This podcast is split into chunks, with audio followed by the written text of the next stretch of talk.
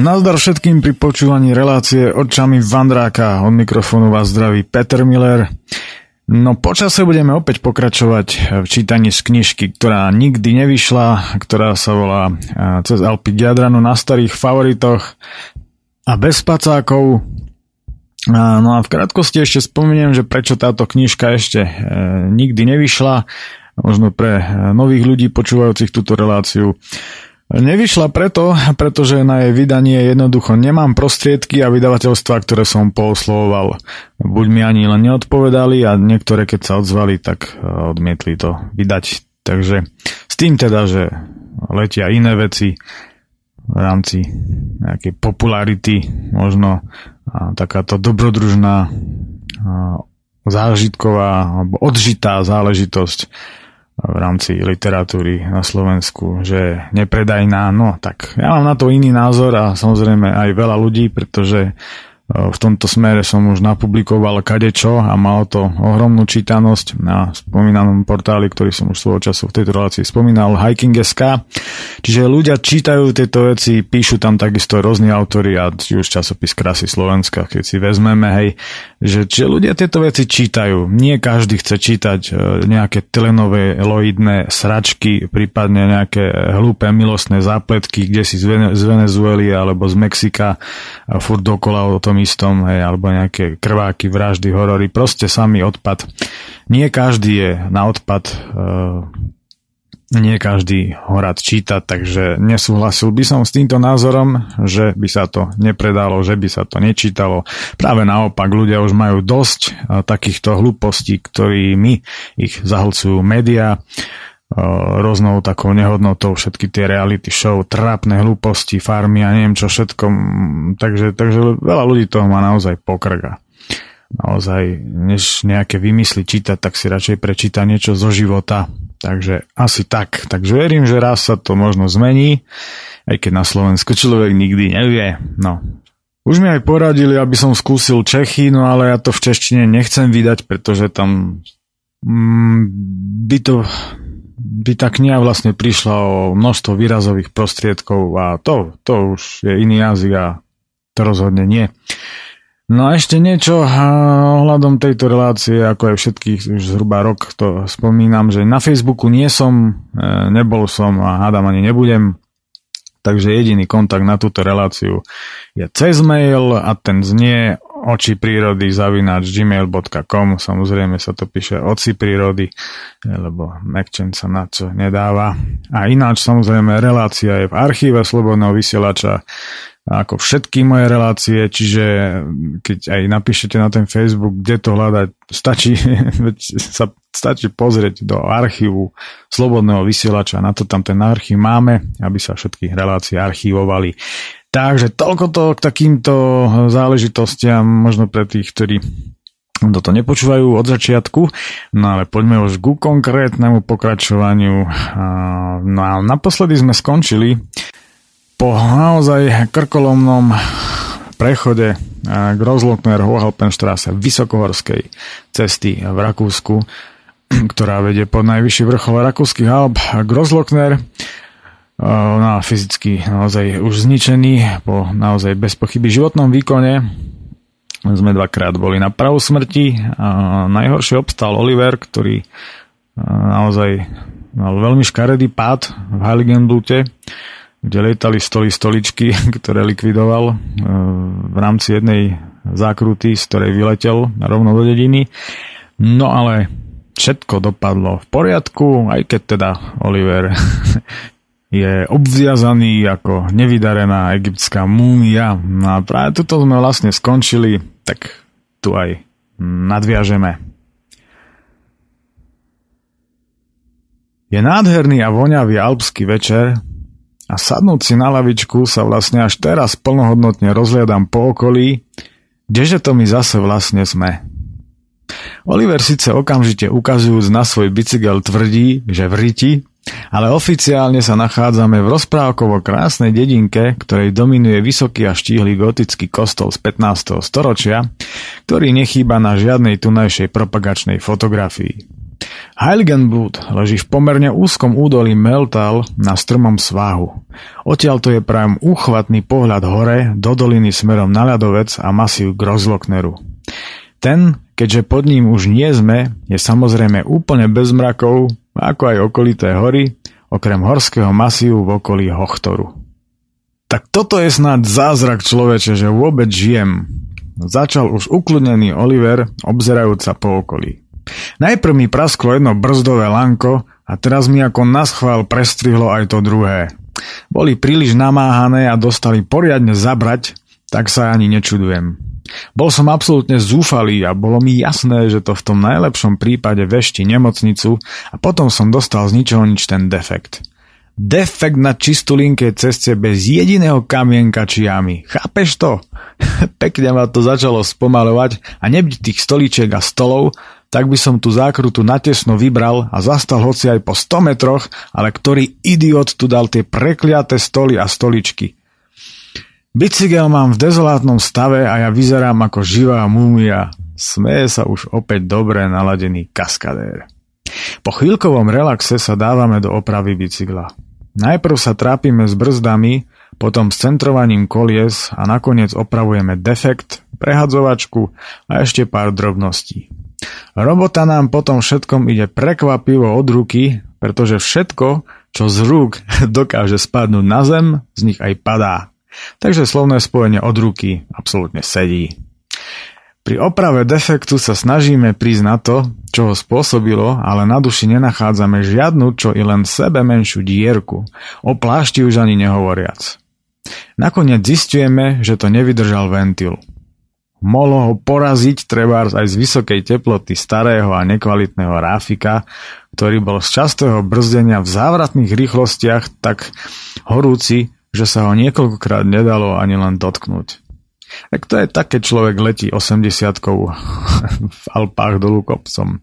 Ale predsa len, ako je možné, že práve v tej najdôležitejšej chvíli ten ventil skolaboval? Zhodli sme sa na jednom. Po príchode domov poputuje rovno do vitríny, pretože nebyť toho defektu, Oliver by rozhodne v najlepšom prípade skončil v nemocnici. Samozrejme, nevieme sa zbaviť pocitu, že sme pod akousi silnou ochranou, ktorú po krátkej konzultácii považujeme za fakt. Jednoducho povedané, anieli sa s nami vybrali na Vander. A to obaja s akýmikoľvek náboženstvami nemáme nič spoločné. Ale veď O náboženstvách to celé predsa vôbec nie je. Výnimočný záver výnimočného dňa. Po nejakom čase je Oliverov bicykel konečne schopný ďalšej jazdy. Je síce na veľa miestach poriadne odretý až na kov, ale plne funkčný. Ukludnený, ale za to poriadne unavený, sa z nohy na nohu presúvam do obchodu oproti predve piva. Nohy mám kompletne čierne od prachu a od zbrúsených brzdových gumičiek, ruky čierne od oleja, ale teraz to chce hlavne najprv pivo a až potom budeme riešiť, kam sa pôjdeme umyť. Pridáva sa aj obviazaný Oliver a tak prikupujeme ešte nevyhnutné čokolády a pohľadnice. Jednu aj hneď posielame Jánovi Šolcovi do Tatranskej Lomnice, nášmu pánovi učiteľovi zo základnej školy, ktorý tu bol minulý rok na bicykli, aby sme sa pochválili, že sme sa napokon dorazili. Otvárame si pivo a vystierame sa na lavičky. Konečne pohoda po tom všetkom. Po chvíli nás čo by atrakciu navštevuje partia miestnych dievčat na kus reči, no po otázkach typu, kde sa tu dá prespať v najbližšom seníku a podobne, sa poberajú preč. Asi niečo zle pochopili. Nám je však jasné, že sa musíme poberať aj my, pretože dnešný deň hodláme poriadne osláviť a na tento účel si musíme nájsť vodné miesto na kempovanie pre istotu čo najďalej od civilizácie. A to bude v Alpách asi problém. Unavene rozlámaní vstávame z lavičiek, ale o to svižnejšie zase nasadáme na bicykle, pretože vieme, že dnes už pôjdeme len dole kopcom a tak sa tento príjemný fakt zákonite prijavuje aj na telesnej kondícii. Cesta z Heiligenblutu naďalej klesá až na dno údolia, až napokon klesá zároveň s ním, lemujúc rozbúrenú horskú riečku Mel. Neustále absorbovanie všade prítomnej až omamnej horskej vône nás opäť naplňa životodárnou energiou a pomaly, no, ideme v rozmedzi 30 až 40 km v hodine, si vychutnávame tento nádherný a neopakovateľný večer v tomto rozprávkovom údolí. Naľavo sú po strmých úbočiach vysoko hore na lúkach roztrúsené maličké dedinky a gazdovstva, nad ktorými sa nad pásmom lesa týča vysoké končiare, zatiaľ čo pravú stranu údolia lemujú prudké strmé zrázy, končiace až desi v oblakoch. Tu sa nám naskytá impozantný pohľad na obrovský vodopád, Jungfernsprung, vysoký 130 metrov, padajúci z kolmej steny do údolia, ktorý je viditeľný už zďaleka.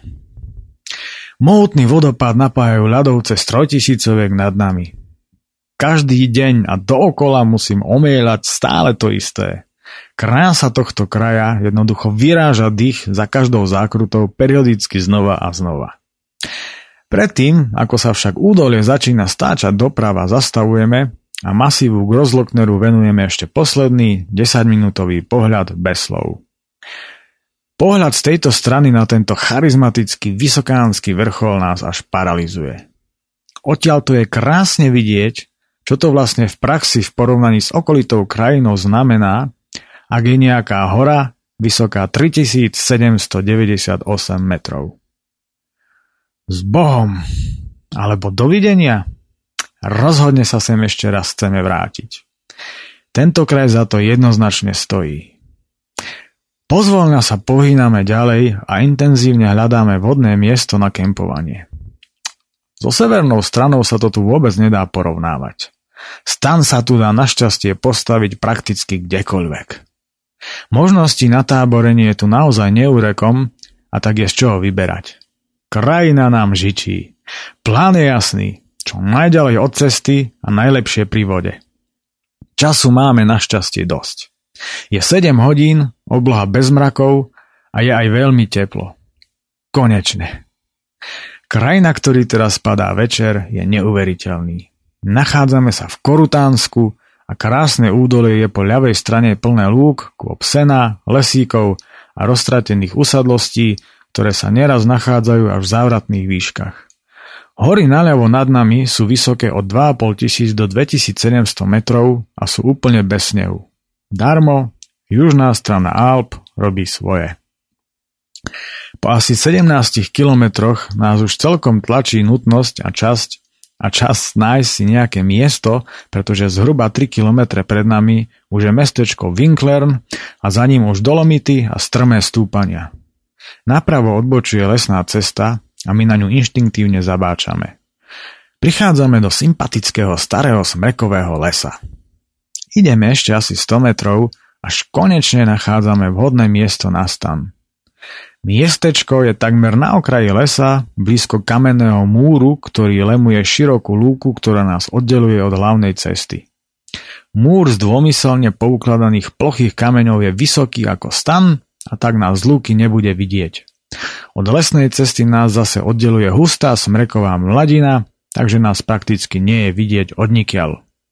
K rieke to tiež nemáme ďaleko, takže vysmiaty konštatujeme, že sme si našli naozaj perfektné a odľahlé miesto ako stvorené na dvojdňový pobyt, pretože zajtra si hodláme dožiť regeneračný deň. Zem je pokrytá ihličím, ale hlavne machom, takže skoby sa nám do pôdy zapichujú bezproblémovo a miesta je tu aj na dva stany. Keď už je stan postavený a bicykle odstrojené, Konečne sa vyzúvame a konečne si na chvíľu líhame na meký mach. Tak toto je neskutočná, priam orgastická úľava. Ležiac sa mlčky dívame na tie krásne hory na ľavej strane úzučkého údolia, ktoré nám tak trochu pripomínajú poriadne zväčšené západné Tatry a ktoré sa prudko dvíhajú hneď za riečkou Mel. Vysoko, prevysoko sa tam tiahnu lúky a pasienky popredkávané malými lesíkmi. Ku každému gazdovstvu, ktorých sú tam roztrúsené desiatky a ktoré odtiaľto vyzerajú len ako maličké bodky, klukatia sa serpentínami prístupové cesty či cestičky. Nad najvyššími úsadlosťami v tej veľkej výške rastie už len zakrpatený pás lesa, nad ktorým sú už len holé skaly. Bezprostredne nad nami sa po pravej strane vypínajú trojtisícovky aj s ľadovcami, ktorých vrcholy však nie je vidieť. Jednako preto, že sme v lese, ale aj preto, že priláhle steny stúpajú z doliny miestami takmer až kolmo nahor. No aj napriek bezposrednej prítomnosti týchto veľhôr priamo nad nami sa vôbec neochladzuje a stále je príjemne teplo. Nuž, vitajme v Korutánsku. Po chvíli sa však musíme premôcť a vstávame, aby sme si uvarili špagety, pretože sme už poriadne hladní. K večeri slávnostne otvárame to víno, s ktorým sa sem trepeme už zo San Johanu a pripijame si na dnešný hrdinský výkon, ktorého rozsah si vlastne plne uvedomujeme až teraz. Veď také niečo dokázal v našom mladom veku a za takýchto podmienok len málo kto, o tom nemôže byť pochýb. Takých 17-ročných bláznov zase po svete veľa nebehá. Uvedomuješ si to vôbec? My sme to proste dali! Kričíme opakovane navzájom po sebe šťastím bez seba. Dnes sme si konečne splnili náš najväčší sen a preto sa naša debata neustále motá okolo, okolo Grozglockneru. Do nekonečna preberáme dojmy z dnešného dňa. Opätovne si pripíjame na to, že sa Oliver v Heiligenblute nezabil a neskôr zase na to, že som sa pod Hochtorom nezabil ja. Kvínujeme špagety, ktoré sú dnes spolu s tradičným kečupom slávnostne ochutené aj paštétou a večera je naozaj výborná. Neskôr neustále debatujúc už ležíme na karimatkách a pomedzi stromy sa dívame na nádhernú hviezdnatú oblohu a časom, keď som sa postavil na boľavé opluzgerované nohy, zistujem, že ma motá ako námorníka stroma promile na palube plachetnice v búrke. Oliver na tom rovnako, tak sa potácame po lese a neustále sa odpalujeme z toho, čo sme dokázali. Rehocem sa z toho, že keď kompletne ofáčovaného Olivera v lese zbadá nejaký polovník, tak sa z toho doserie, že zbadal živú egyptskú múmiu. Okolo druhej sme sa dopotácali k stanu a potom všetkom sa chystáme spať kľudne aj celý deň. Stále je príjemne teplo, ale zase nie horúco a tak po chvíli okamžite tvrdo zaspávame. S kľudom môžem konštatovať, že toto bol môj najdlhší, najrušnejší a zároveň aj najzaujímavejší deň v mojom doterajšom živote. Toľko zážitkov som za jeden deň ešte v živote nezažil a zároveň som toho toľko za jeden deň ešte nikdy nevidel, ale hlavne nedokázal. To, v čo takmer nikto neveril, sme aj napriek neludským podmienkam v rámci uplynulých dvoch dní a tým pádom aj s veľmi veľkým handicapom oproti ostatným cyklistom zvládli a všetkým vysmievačom a neprajníkom jasne ukázali, že nech si človek stanoví akýkoľvek zdanlivo aj nereálny cyklistický cieľ, dosiahne ho, pokiaľ zo seba vydá maximum a nikdy, ale naozaj nikdy nepoľaví. A v takom prípade už potom naozaj nerozhoduje ani vek. Aj tak nám to však po príchode domov zrejme bude veriť len málo kto. Ešte, že máme fotky.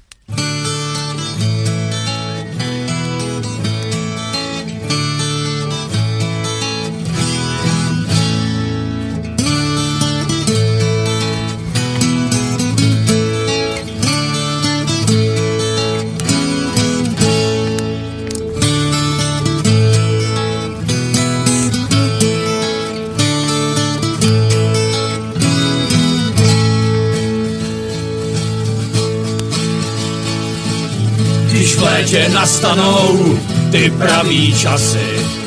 Po lesích zaznějí houbařů hlasy. To je jako když se znovu narodíme. Staneme brzy do lesa, vyrazíme. Za ta léta víme před, kam do lesa máme jet.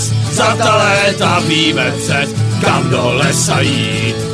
Na, na, na, na na na na na na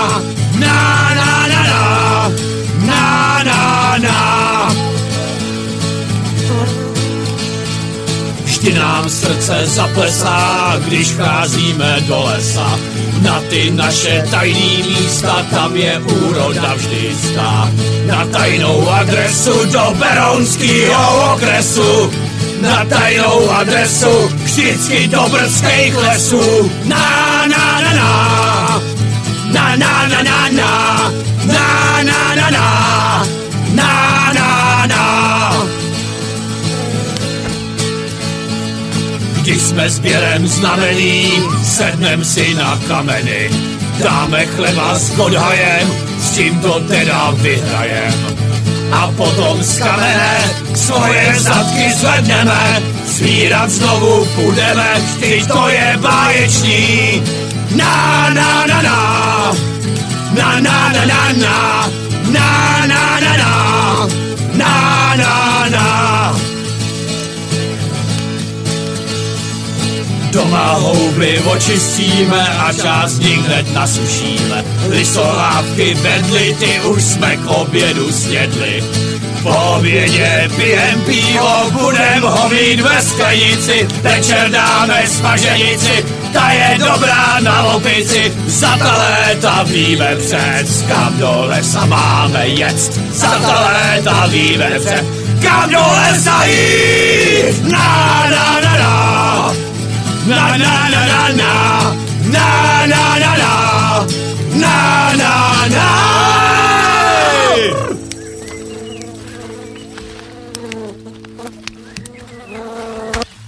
18.7.1995 Vo dvojici po opici. V úvodzovkách ráno Oliver na môj vkus vstáva šialene skoro – už o 12. No mne sa darí vyliezť zo stanu až o 3. po obede. Strašne nás smedí a boja nás hlavy. Aké prekvapenie. Tak toto proste vyzerá, keď je človek po pre nás dvoch bez debaty heroickom výkone fyzicky absolútne oslabený, má 17, je plný nekonečnej eufórie z práve prežitého a následne sa pod alpskými končiarmi a nádhernou jasnou hviezdnatou oblohou ožerie ako divá svinia a vo finále bezcielne s otvorenou papuľou a očami doširoka blúdi napriek všetkému na boso, nekonečným nočným smrekovým lesom plný šťastia. Hlavné je však to, že sme sa konečne vyspali, no lenivosť dnes môžeme kľudne aj predávať. Preto sa v momente rozhodujeme nepohnúť sa odtiaľ to skôr ako zajtra ráno. Dáme si oddychový deň. Aj tak už je na čase vyprať si veci, pretože už nemáme na seba absolútne nič čistého. A predsa len po takom ultranamáhavom dni a likvidačnom večere sa musíme dať poriadne dokopy. Sme predsa v Alpách a zajtra to takisto sranda v žiadnom prípade nebude. Lenivo si varíme polievku a jeden od druhého sa navzájom dozvedáme, čo kto včera večer v rámci lesného Big Beatu robil. No už poviem vám, niekedy sa človek podozvedá vecí. Zajímavé na celej záležitosti je to, že každý z nás si z neskorej noci pamätá len určité fragmenty, ktoré si zase nepamätá ten druhý, aj keď je teda nutné podotknúť, že Oliver si ich pamätá viacej. Nuž, väčšia hmotnosť tela robí asi svoje. Tam sa tá fľaša vína stratí ľahšie ako v niekom, to je tenký ako rozpočet Slovenska pre podporu polnohospodárstva. Polievočka nádherne ma priam vábivo vonia, až sa bojazlivo obraciam, aby nám ju nezožrali nejaké dravé alpské zvery a my neustále skladáme dokopy mozaiku včerajšieho večera. Úžasné na celom tomto spomínaní je to, že sa nám ju darí dokonale poskladať bez akýchkoľvek bielých miest, čo jednohlasne považujeme za absolútne pozitívny fakt v tomto stave a zároveň svorne konštatujeme, že sme jednoducho zohratí vo všetkom. Ale vrátim sa radšej k našej debate, ktorá príjemne plinie v sympatickom smrekovom lese, zaliatom hrejivými lúčmi popoludnejšieho slnka, ktoré nádherne prebleskujú pomedzi okolitú flóru, až sa zastavia aj na faune na našich včerajškom zohyzdených ksichtoch. Ale aj takí chodia po svete. Povedalo si zrejme slniečko a tak nás lúčmi obšťastňuje aj naďalej. Ale aby som neodbočoval, tak napríklad sa dozvedám, že som bol v noci na huby. No super, teším sa. A nazbieral som niečo. Pozri sa do polievky. Víš tam snad nejaké huby? Pýta sa Oliver. Ak by si nejaké nazbieral, tak by tam aj boli. Nemyslíš? Nemyslím. Čo ak som ich nazbieral hromady a ty si si tu odkedy si vstal robil hubové hody? Vyzeráš až podozrivo spokojne. Úplne ako po nedelňajšom obede. To čerta, Peter, ja som tak strašne rozbitý, až som pokojný, pretože akýkoľvek prudký pohyb by ma jednoducho zabil. Predniesol bolestivo Oliver. Prepáč, len potom naozaj netuším, prečo máš medzi prstami na nohách rozmačkané plávky a kuriatka, ktoré mohli skončiť v polievke. Vravím, divajúca na Oliverové bosé nohy, totálne čierne od hliny a smolí zo smreka. Ten za chvíľu okolo seba vyjavene díva, až napokon vybuchuje v smiech, ktorý okamžite stráva aj mňa. A tak tam sedíme, rehoceme sa a dívame sa, ako sa okolo nás fláka solidné množstvo rozšliapnutých plávok a kuriatok. Keď sa ako tak dávame dohromady, poberáme sa k rieke, po tej isté lesnej ceste, po ktorej sme včera prišli, vypraci veci. K vode to ide v celku strmo dolu brehom, ale aj takýto chrobačný to našťastie zvládame bez újmy na zdraví. Riečka Mel vonia nádherne a sviežo a vodička je čistá a priezračná, ako sa na horskú riavu patrí. Vracajúc sa k ustanu si všímame, že je z lesnej cesty dokonale krytý a nikto nás odtiaľ nemôže vidieť. Je to fajn. Na čo zbytočne provokovať strážcov parku? Vypraté veci rozvešiavame po okolitých konároch a napadá nás, že by nebolo od veci ísť na huby aj za triezva. Okolo stanu rastie množstvo plávok, ktoré si upečieme na večeru.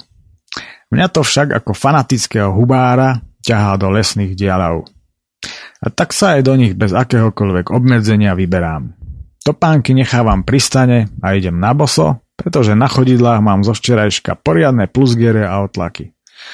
Chodiť takto po lesnom machu je neskutočná úľava a perfektný pocit zároveň.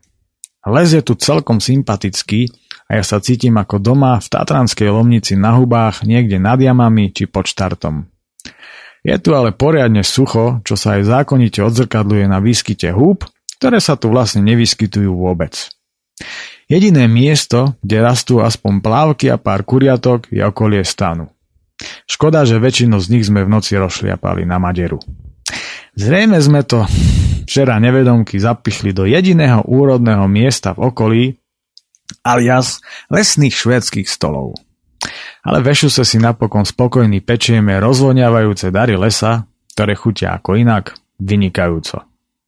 Po večeri študujem mapu a rozpočítavam, koľko dní nám zaberie cesta k moru, pobyt pri ňom a následná cesta domov.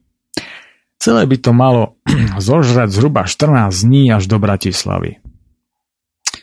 Ak budeme v úvodzovkách utrácať toľko, koľko doposiaľ, s peniazmi sme nemali mať žiadne problémy a ešte by sa nám aj mali nejaké zvýšiť.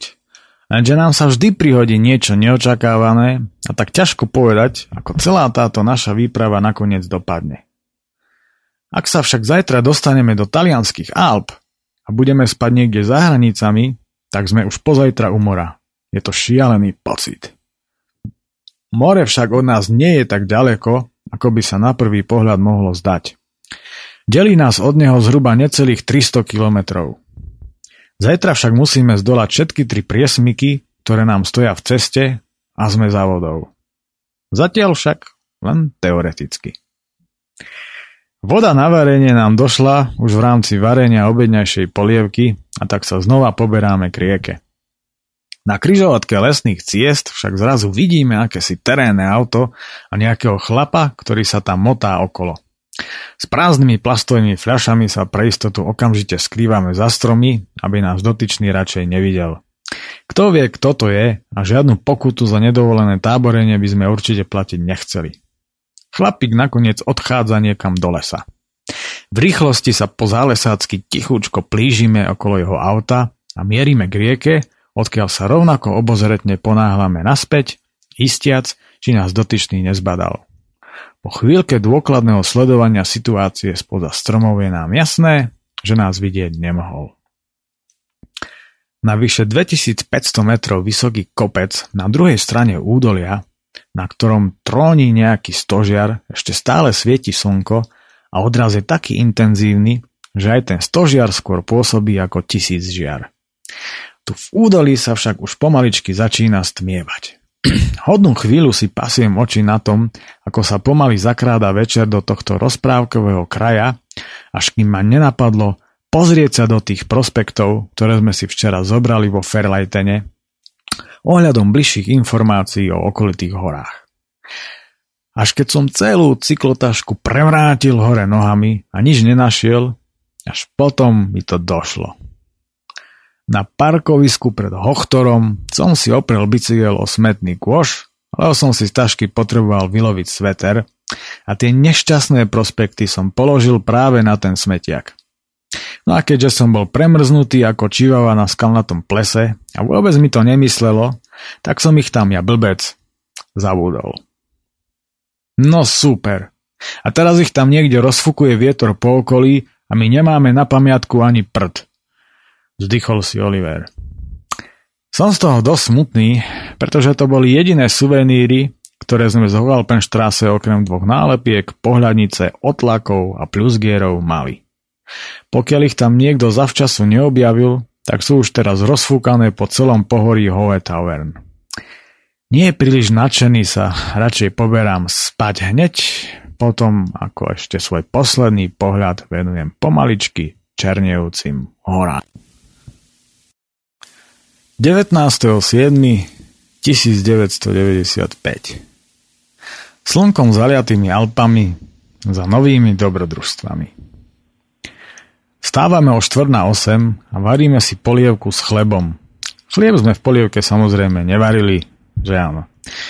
Konzumujúci polievku a zajedajúci ju chlebom sa zhodujeme, že by na budúce nebolo odveci vláčiť so sebou aj menšiu panvičku, pretože také opražené chlebíkové kocky by vylepšili akúkoľvek polievku a obaja sme ich v kuchyni už bez tak od malička vyjedali našim mamám pri varení obeda z misky.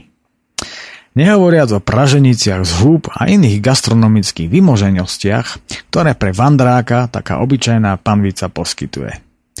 Po raňajkách pod živicou voňajúcimi smrekmi chvíľku relaxujeme a nasávame vône nového alpského dňa. Konečne sme dobre oddychnutí. Na to, že je ráno a nad nami sú trojtisícovky, je dosť teplo, čo znamená, že dnes sa zrejme budeme poriadne potiť v priesmikoch.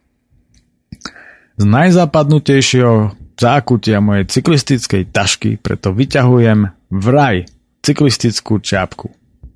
Už ani presne neviem, kto mi to pre touto cestou strčil do ruky s tým, že sa mi určite zíde.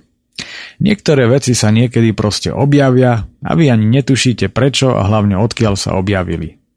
Svojím spôsobom je to ale veľmi fajn, že sa veci objavujú. Možno je to preto, že som ešte mladý alebo keď už budem starý, tak sa kľudne môže stať, že príde ten Nemec Alzheimer, čo veci kradne a veci sa na miesto objavovania začnú strácať. Zatiaľ sa mi však tá čiapka zišla iba na to, že som ju doposiaľ nikdy nevytiahol z tašky a že mi tam práve v tom najzápadnutejšom kúte niečo zaberalo miesto. Až doteraz som nevedel, čo to je. Po raňajkách sa začíname baliť, aby sme mohli čo najskôr vyraziť Lenže ona je to činnosť pomerne zdlhavá a nami značne neobľúbená, čím sa opäť dostávame k tej zdlhavosti. Trička, ako aj všetky veci, ktoré sme si včera vyprali v čistej vode, zberáme z okolitých stromov úplne suché, takže noc musela byť zrejme tiež teplá. Po nie príliš rýchlom zbalení sa predierame sa smrekovou húštinou a napokon cestarý a všemožne pokrútený osnatý drôt, váľajúci sa na zemi, Prichádzame na lúku, po ktorej schádzame na hlavnú cestu. Na ceste ešte chvíľu stojíme a poriadne si rovnomerne upevňujeme náš náklad, aby sme po ceste nechytali tanečné kroky. Po troch kilometroch vchádzame do dedinky Winklern, kde si v obchode doplňujeme zásoby, jedla aj tekutín. V chládku pod stromami si otvárame pivo a vychutnávame si krásne výhľady na okolité hory. Údolie Meltal, ktoré je momentálne hlboko pod nami, sa stáča prudko doľava, z južnej strany lemované vyše 2700 metrov vysokou horskou hradbou s názvom Krojcek Grupe, ktorú máme pred sebou ako na dlani. Úplne vzadu, kde sa úzke údolie znova stáča doľava, sa majestátne vypína 2965 metrov vysoký rajsek. Je to krása. Zvyšky snehu kontrastujú s modrou a bezoblačnou oblohou a od takýchto pohľadov sa len veľmi ťažko odpútava, lenže už je najvyšší čas vyraziť. Dopijame príjemne horké, pôvodne chladené malé pivo, ktoré v tomto teple viac ako potešilo a poberáme sa ďalej. Pinklern leží v nadmorskej výške 965 metrov a nás čaká prvý z troch dnešných priesmykov Iselsberg. Je 1204 metrov vysoký a my sa začíname poriadne potiť už v úvode 10-percentného stúpania. Slnko praží nemilosrdne rovno na nás a z nás sa tak následne celkom logicky leje pot ako z okolitých alpských vodopádov. To, aby sme zapadli do prostredia.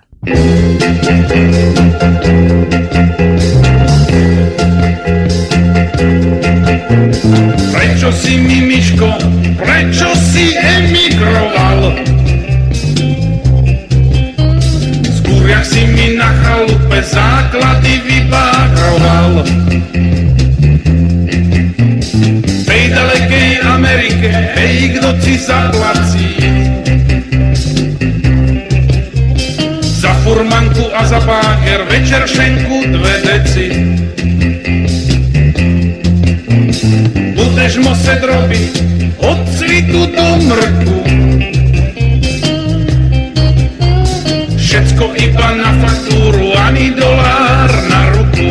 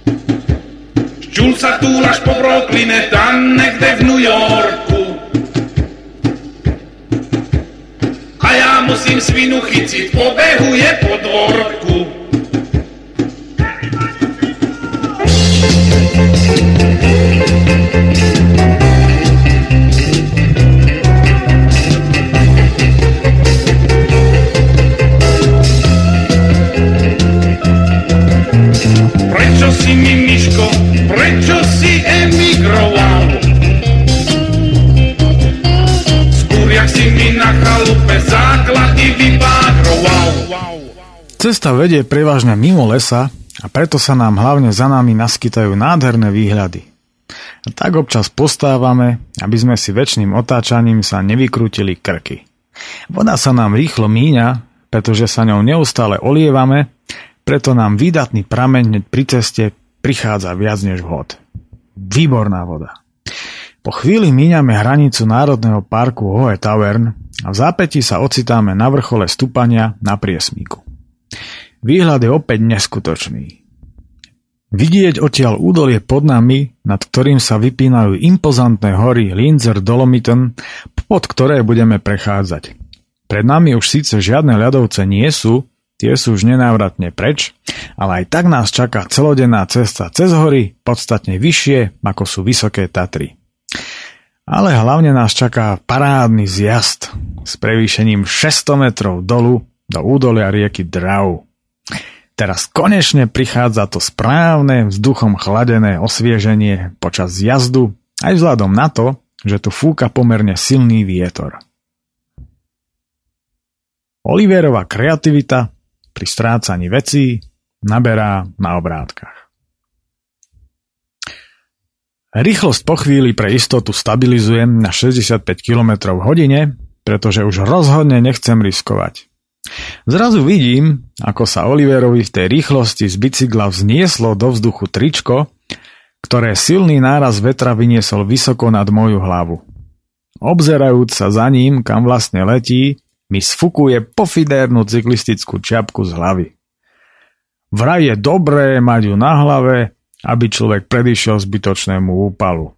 Ale dotyčný, na ktorého radu som skočil, zrejme nerátal s mojou brčkavou hlavou, včera konečne umytou, a tak mi to tam proste držať nemohlo a ani nikdy nebude. Prudko brzdím, pretože Oliver už tradične nič neregistruje, ale ubrzdiť naložený bicykel v takej rýchlosti nie je až taká jednoduchá záležitosť. Nakoniec sa moja predlhá brzná dráha končí a ja sa ponáhľam naspäť hore kopcom. Čiapku nachádzam okamžite. V momente jej pre istotu dávam funkciu flexibility, avšak s výnimkou jej pôvodného určenia. Nie som predsa sprostý, aby som si také niečo znova dával na hlavu. Určite jej, ako aj mne stačilo tých pár kilometrov v rámci premiéry. Veď na čo mám potom vlastne vlasy? Len to sivé tričko nikde nevidím, až kým mi zrak nezablúdi na smrek v strmine pod cestou. Tričko pristálo rovno na jeho vrchole.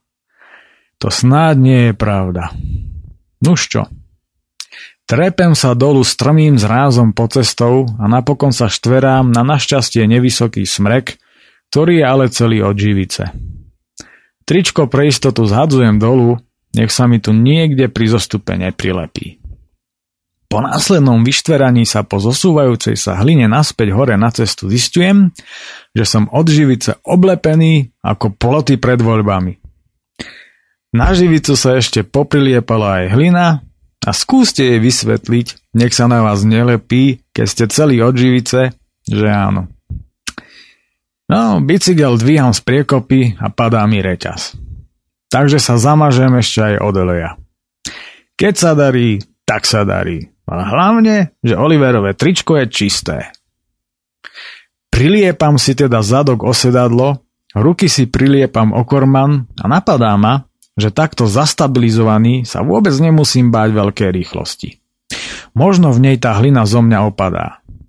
Z jazdy je to perfektný, hlavne to klopenie v zákrutách je opäť pôžitok. Napadá ma, že pred zjazdom spod Grozlokneru sme sa asi mali natrieť živicou obaja. Na konci klesania ma dolu na kryžovatke čaká Oliver. No kde si človeče? Už som si myslel, že si niekde roztretý po ceste. Strácať jeden nevšímavý, kričím z diálky. Pozri sa, ako vyzerám. Ako? Ako prasa! To čo si robil? Čo ja som robil? Čo ty si nerobil? To by si sa mal opýtať. A ja by som ti odpovedal, že si si poriadne nepripevnil tričko na priesmiku do čerta. Ber si to tričko preč, lebo sa daň poutieram. Prepáč, ale je mi z toho smiešne, keď si spomeniem, čo všetko som už postrácal. Škerí sa, Oliver. Hej, ale hlavne si spomeň, kto to stále za tebou zbieral a hlavne nestrať peňaženku, pretože tu budeš v najbližšom obchode potrebovať, keď mi budeš kupovať pivo. Frflem a utieram sa od olejovo-živicovo-hlineného maglajzu. Ale ten zjazd bol aj tak super. Ty si opäť lámal rekordy, že je to tak? No, tak som to trochu pustil, keď už mám tie brzdy opravené. A opravovali sme ich preto, aby si ich nepoužíval, čo? Však ma poznáš, že tomu neviem odolať, ale fakt som si nič nevšimol, veď ináč by som predsa zabrzdil, ospravedlňuje sa Oliver a naozaj svedomito si špagátom upevňuje množstvo vecí na batožine. Aj tak sa ale ako si neviem zbaviť divného pocitu, že raz, keď pôjdem opäť za tebou, tak ti odtiaľ niečo vyletí a rozmláti mi to ksicht. Nadhodil som, na čo sa obaja rozrehoceme. S Bohom ľadovce. Nachádzame sa na kryžovatke, kde odbáčame doľava smerom na Oberdrauburg a Špital. Cesta doprava vedie do Líncu, od ktorého sme vzdialení asi 4 kilometre. Odtiaľ vedie jedna cesta do Talianska a druhá na severozápad smerom na Matrej in Ostirol, ktorý je celý obklopený najvyšším rakúskym pohorím Hohe Tauern. Z pravej strany ho obklopuje masív Glockner grupe a zľava Venediger grupe s najvyšším vrcholom Gross Venediger, ktorý má takisto úctihodnú výšku. 3666 metrov. Cesta potom dlhým tunelom prekonáva spomínané pohorie a cez Mittersil pokračuje do známeho lyžiarského strediska Kitzbühel. Hľadiac do mapy usudzujeme, že aj tam musí byť prenádherne a chvíľu váhame, či si nespravíme dvojdňovú odbočku, ale nakoniec ostávame pri papuovnom pláne. Kúpanie sa v mori, kam sme dorazili po svojich, je predsa len príliš lákavé. Možno sa niekedy na budúce, ak sa sem ešte dostaneme, pozrieme aj tým smerom. No ale kto vie. Cesta plochým údolím rieky Drav vedie prevažne po rovine mierne dolu kopcom. Má to len jednu chybu. Silný, teplý, nárazový protivietor, ktorý nám značne stiažuje cestu. Ale pohľad na tachometer a rýchlosť 28 km hodine signalizuje, že to nie je až také zlé. Linzer Dolomiten máme hneď po pravej strane a asi len kilometr od nás sa k nebu takmer kolmo dvíhajú vysokánske bralá a ja z tohto horstva neviem spustiť oči. V Dolomitoch som ešte nikdy nebol a tak sa len kochám a kochám. Nachádzame sa v nadmorskej výške okolo 600 metrov a tak je pohľad najmä na najvyšší štít tohto horstva, Grosse Sandšpice, aj so svojimi 2770 metrami viac ako očarujúci. Všade naokolo na poli rastie kukurica, ale vzhľadom na to, že je tu dosť otvorená krajina a na každom druhom poli sú nejakí ľudia, zaháňame neodolateľnú chud na varenú kukuricu. Po pár kilometroch preto radšej dávame pauzu a chute si kompenzujeme čokoládou, čo by okamžitou energiou pretože hneď za Oberdrauburgom nás čaká ďalší priesmik. Čokoláda je vraj okrem iného dobrá aj proti úpalu, čo však neviem potvrdiť ani vyvrátiť, pretože zo mňa neustále leje a je mi nenormálne teplo napriek tomu, že už od Winklernu idem bez trička len v cyklistiákoch. Len predvčerom sme mrzli na Hohalpenstraße a teraz toto. Z extrému do extrému. Organizmus to však otužuje, teda aspoň si to myslíme, a tak to zatiaľ len s malým frflaním berieme také, aké to je. Veď sme chceli teplo, no nie? Pri spätnom pohľade smerom na Linz sa nám zrejme naskytá posledný pohľad na koniec pohoria Hohe Tavern na jeho trojtisícovky obalené ľadovcami, ktoré sú od nás vzdušnou čiarou vzdialené do 40 kilometrov. Definitívne sa teda lúčime s ľadovcami ktoré mi budú veľmi chýbať, pretože mi za tých pár dní neuveriteľne prirástli k srdcu. Údolie je ale veľmi malebné a tak zatláčam slzu a teším sa z toho, že som práve v tomto údolí. Ani sme sa nenazdali a prichádzame do Oberdrauburgu, historického minimestečka, či skôr minidediny, ktorej na úbočí dominuje starý hrad, strážiaci toto údolie, ktoré sa práve v Oberdrauburgu na chvíľu zužuje. Všade je tu veľmi čisto a všetko je tu vzorne udržiavané, nakoniec, ako v každej alpskej dedinke či mestečku. Nevdojak som si v tejto horúčave spomenul na špinavú petržalku a v zápätí sa mi chce zvrácať. Odbáčame doprava na talianské hranice a prekračujeme rieku Drau ktorú ešte z bývalej Jugoslávie poznám pod menom Drava a ktorú si pamätám ako veľkú a širokú rieku, ale v týchto končinách je ešte len tak povediac sopľavá. Tu má však nádhernú belaso zelenkavú farbu, presne takú, akú môže človek vidieť len v horských riekach. Hneď za Oberdrauburgom začína cesta prudko stúpať a po chvíli sa vnára do smrekového lesa, kde nás čakajú samé serpentíny. Horúčava je čoraz neznesiteľnejšia a slnko na nás v rámci poludnia praží o dušu.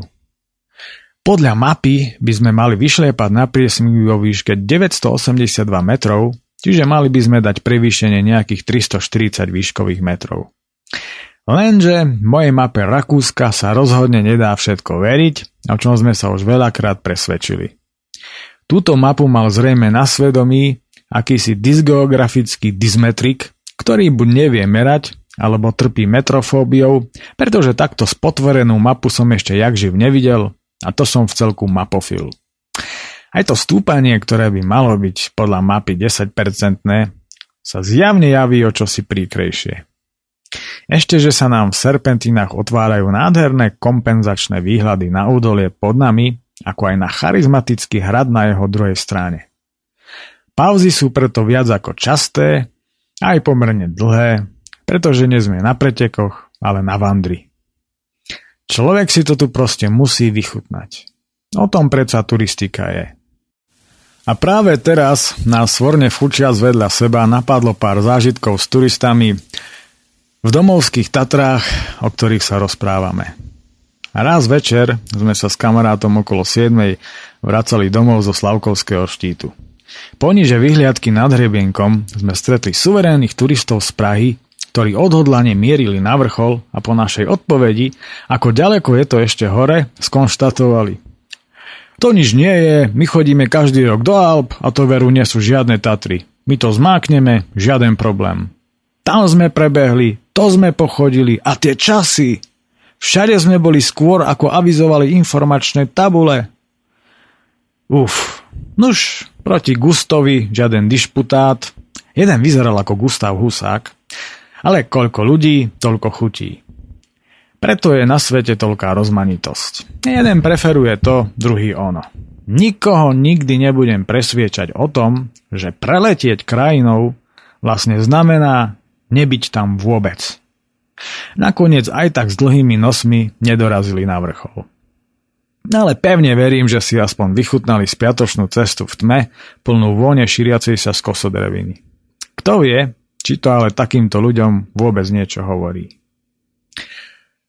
Po litroch vypoteného potu pred sebou konečne vidíme priesmik. A čuduj sa svete, nadmorská výška sedí s tou v mape. V tomto prípade sa však určite jedná iba o náhodu. Olivier je za mnou asi 100 metrov a ešte nevie, že už sme hore a tak ukazovákom ukazujem smerom nadol, na čo sa zozadu ozve ohlušujúci radosný rev. Radosť násobuje avizované 12% klesanie, preto na vrchole ani nestojíme a v zápäti si už naplno vychutnávame klopenie v zákrutách pri zjazde. Rýchlosť nás nádherne chladí a z tohto blaženého pocitu precitám až v momente, keď sa rútim na malé mestečko Kečach Mountain. Mestečko je veľmi malebné, ale hlavne útulné a preto si v centre dávame dlhšiu pauzu s úpalom na posledný alpský priesmik. Ulice sú tu od tepla rozpálené, ako kde si v Stredomorí, preto nachádzame útočisko v tieni na múriku pred jednou z budov. Zmordovaný teplom nezúčastnene zízame na cestu pred seba. Zhodujeme sa v tom, že ak by sme takéto počasie mali na Hohalpenštráse, tak by sme tam v tých stúpaniach vypotili ešte aj to, čo sme vypili ešte v materskej škôlke. Sú 3 hodiny po obede a nám sa stieňa nechce ísť ani omylom. Presne pri nás sa začína stúpanie na priesmik Plekempas a na informačnej tabuli je tu uvedené, že hraničný prechod zo Talianska, nachádzajúci sa na priesmiku, je otvorený do 8. večer. Máme teda čas a tak sa rozvalujeme pri ceste a driememe. Nečaká nás totižto žiadna oddychovka. Priesmik sa nachádza v nadmorskej výške 1360 metrov, momentálne sa nachádzame 700 metrov vysoko a podľa mapy by malo byť stúpanie časom až 13-percentné. A 13 kilometrov nás aj zároveň delí od samotného priesmiku. Je to náš posledný alpský priesmik, ktorým prejdeme, ak tam teda z toho tepla niekde neskapeme, cez posledné vysoké alpské pohorie. Odtiaľ už pôjdeme dolu kopcom až k moru. A práve tento fakt nám po predlhej poobeňajšej sieste dodáva odhodlanie, aj keď teda veľmi lenivo a neochotne, stať, nasadnúť a drieť do kopca. Mám akýsi zvláštny pocit, že táto horúčava sa snad znásobila. Po pár sto metroch sa zo mňa opäť leje ako z galejníka a je mi jasné, že tento priesmik nás dnes určite dorazí. Oliver tiež práve nevyzerá ako zajačik Duracel. Je mi ako si nedefinovateľne divne a tak po dvoch kilometroch stojíme. Začína mi byť zle od žalúdka a tak sa naťahujem do trávy na chrbát a chvíľku srkajúc teplú minerálku relaxujem. Táto pauzička mi dosť pomohla a tak ideme ďalej. Napriek tomu, že cestu lemuje les, tieňa je tu len veľmi málo a tak na nás slnko praží ako za trest. Obi dvoch nás bolia hlavy a organizmus máme totálne prehriaty. Ja mám evidentne silný úpal, pretože po chvíli mi je opäť zle od žalúdka a miestami ma chytajú mrákoty. Časom až tak, že som sa rozhodol, že radšej budem tlačiť a pôjdem pekne pomaly, pretože dostávam pocit, že náklad na bicykli oťažil snáď o 100 kg. Neustále ma napína na zvracanie, čo mi poriadne stiažuje vychutnávanie si prenádherného prostredia, v akom sa práve idúc hlbokým kaňonom so strmými zrázmi nachádzame. Tak, vážení ľudia, počúvajúci reláciu očami Vandráka, na dnešok je to v tejto chvíli všetko. Pokračovať budeme samozrejme opäť na budúce. Od mikrofónu sa s vami lúči Peter Miller. Ešte teda spomeniem, že spolu vandrákom na tejto výprave mi bol Oliver Sinaj, ktorého opäť tradične pozdravujem do Prahy. A ešte by som mal teda spomenúť kontakt na túto reláciu, ktorý znie oci prírody zavináč gmail.com a presto tu zopakujem ešte aj to, že nie som na Facebooku. Na spíš odkazujem, tá nie som na Facebooku, že by všetko rozumeli. No, nejdem vo všetkých narečiach samozrejme pre krátkosť času. Tak teda, majte sa pekne a do počutia.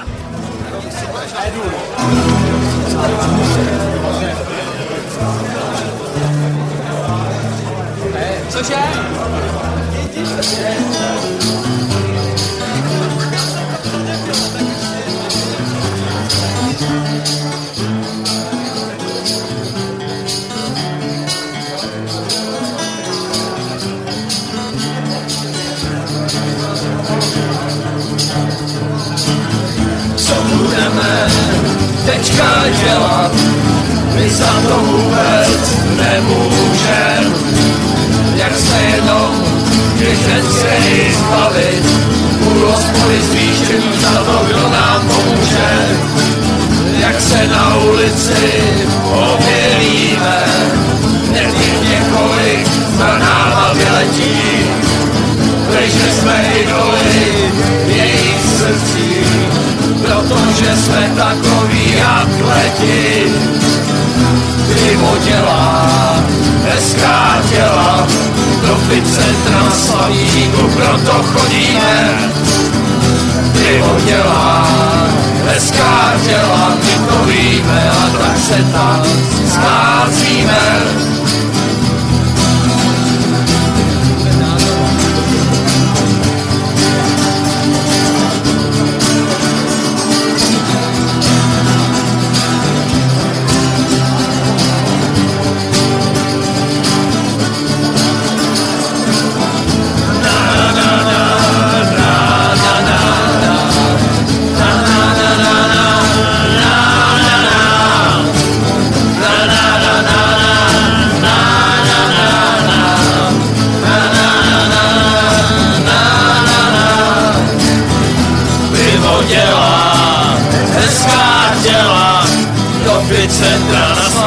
Slavíku, proto chodíme.